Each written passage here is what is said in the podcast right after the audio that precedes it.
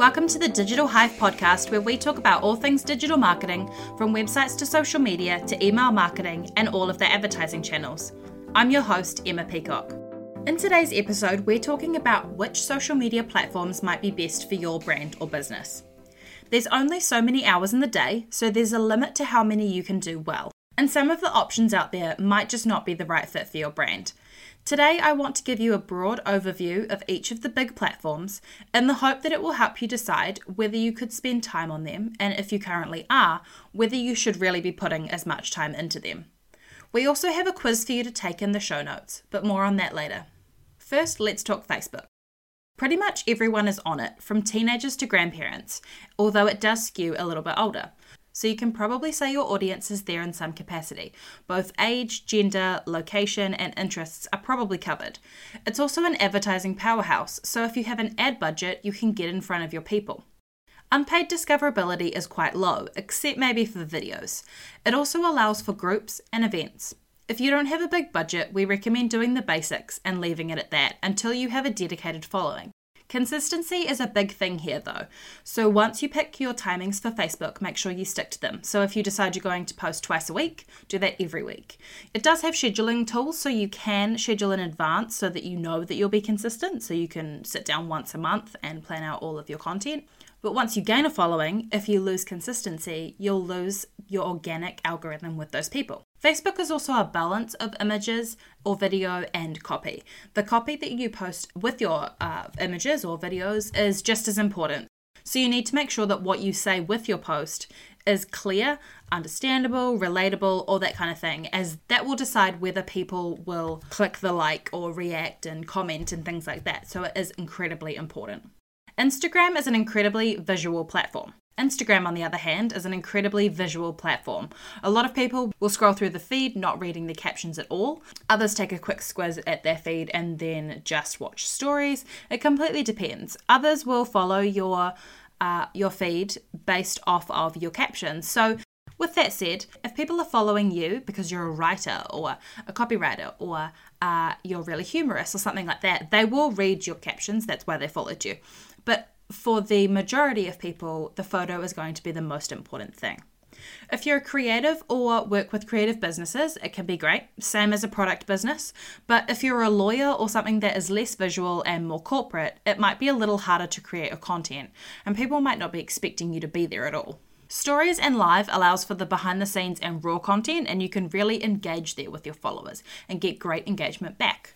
The Discover page and hashtags allow people to stumble across you more than they would on, say, Facebook. If you like to plan your content ahead, Instagram doesn't allow for scheduling throughout the feed. So, what you'll need to do is use a third party app. Uh, we use Planoly for our Instagram feed posts. We are able to uh, schedule those to the point where they actually get posted without any involvement from us after scheduling them. Um, and we can also share those directly to Facebook if we want to. However, stories aren't something you can completely uh, schedule and automate. So, what happens is you schedule those in, but you have to. Uh, you get a notification from Planoly, and then you basically copy your story and post it um, at the time. So while you can plan out ahead and just, um, you know, copy the image uh, or video for stories over into Instagram and then post it. Um, so that it takes that kind of thought process away um, at the time. Uh, it doesn't allow for that complete automation, and also with stories, you with it being the behind the scenes, it somewhat kind of needs to be off the cuff. So there's those things to think about too. Pinterest is again mostly visual. Um, the photo takes up most of the space that your pins will take up on the feed, but it differs from every other option in that it is also a search engine and it's constantly showing you content in the feed based off of what you've saved in the past, mixed in with who you follow. So, as a business or brand sharing content, discoverability, virality, and the long term benefits are the best for those with lifestyle photography for their products, services, or educational and inspirational content for their site and for bloggers too. To schedule your pins and stay on top of Pinterest in a way where you're, you know, jumping on there once a month and um, then not really thinking about it for the rest of the month and just seeing the traffic roll in. Uh, you can use a tool called Tailwind. That's our one of choice. Um, it's great. It allows you to uh, schedule pins to your own boards, group boards, and then you also have access to uh, tribes, which is something uh, bespoke to Tailwind. You can join groups there in which you uh, submit content around a specific topic, and other people in that tribe will choose whether to post your content or not to their own feed. Twitter isn't necessarily as big here in New Zealand, but it can be overseas. You can join essentially any conversation, and because every reply and retweet shares your brand, it can be good if you have the time to post and engage enough to get in front of the right people in decent quantities. Uh, the main thing about Twitter is joining conversations that are already existing, but if you do want to start conversations on your own um, and you want to kind of schedule those in, um, there are third party apps for that as well. TweetDeck is incredibly uh, popular as a scheduling tool for Twitter. It also allows you to uh, manage your Twitter feed within the app so that you don't necessarily have to go onto the website. So it's sort of an all in one tool. LinkedIn is essentially the corporate version of Facebook, so it isn't necessarily for creatives unless you're wanting to find and collaborate or work with corporates. While so much of this platform is people trying to get a new job or hire people, you can promote either yourself as a thought leader, your products or services as beneficial, or your business as the place to work. At the time of recording this, at least, if you're putting out great content on LinkedIn, you can get great reach from shares, sort of like Facebook a few years back. Now, LinkedIn is also one of those platforms where you can't necessarily schedule to your business page.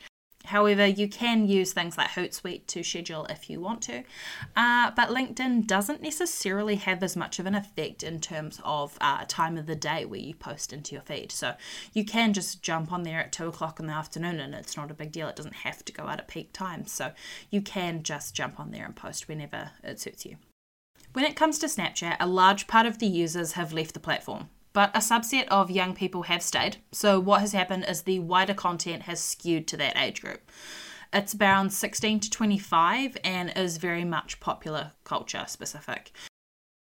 So, you can share behind the scenes uh, vulnerable content. Um, content is only up for 24 hours, but remember that it is the internet and everything is around in the internet. So, someone couldn't save it, screenshot it, record it, anything like that. So, from that kind of content, you can get a great response. Um, not too different from Instagram stories, but there is kind of a different person on there.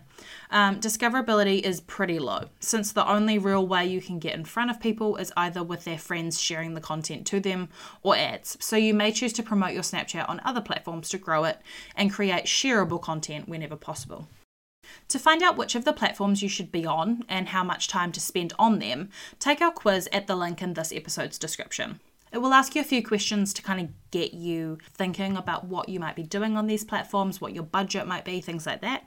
And then it will recommend to you the platforms you should be on and how much time you should necessarily be spending on uh, each of those platforms in a sort of ratio. Now, this quiz is a recommendation. It's not uh, if we tell you you need to be on LinkedIn and you hate LinkedIn, just don't go on LinkedIn. It's fine. That's all for today. Be sure to subscribe to the podcast so you don't miss an episode. And if you've enjoyed it, I'd love it if you could give us a rating and a review. I'll be back here same time next week with a new episode. Bye.